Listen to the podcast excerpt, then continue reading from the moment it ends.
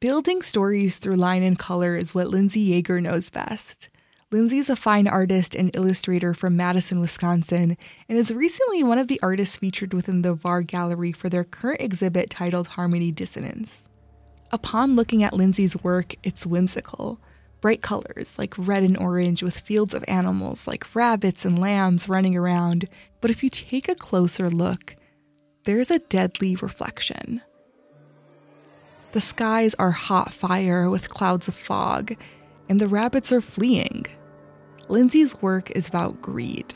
I wanted to talk about essentially this idea of what happens when like human beings especially greedy like greedy ones get their hands on like a perfectly good world and and then it just like inevitably falls apart this idea all started from a northern renaissance art history class and you wouldn't really think about renaissance when you look at her work but there are a few elements there.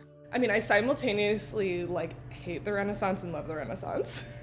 So like this work came from a place of like reframing these stories that I've seen mainly. Um, I would say the biggest one is like Garden of Earthly Delights, Hieronymus Bosch, um, where I was thinking about this idea of like past, present, and future and like what led us to the circumstances that we're in.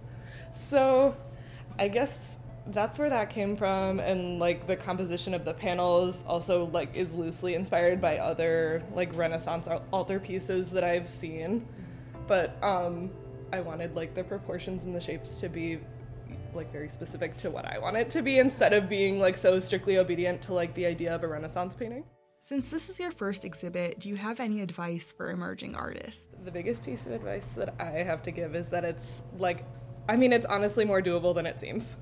I think a lot of people get scared off by like the stereotypical thoughts of like like no artists are actually working in art um, and none of them are actually making their full income doing this and i think that that there's a lot of pressure especially for like like high school students um, who want to go into art who are just afraid and then they settle for something that they're not happy with and i guess that that is like the biggest thing that I think of all the time. Like, this has been a lot more manageable than I thought. I've been really, really lucky since I graduated.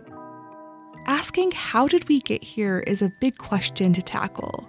We might never find the answer if there even is one, but maybe people like Lindsay are using their talents to shed light on something, trying to make sense of the world and making art to dissect our society. After all, that's what art is about a form of communication. From 889, this is Saram Fatayed.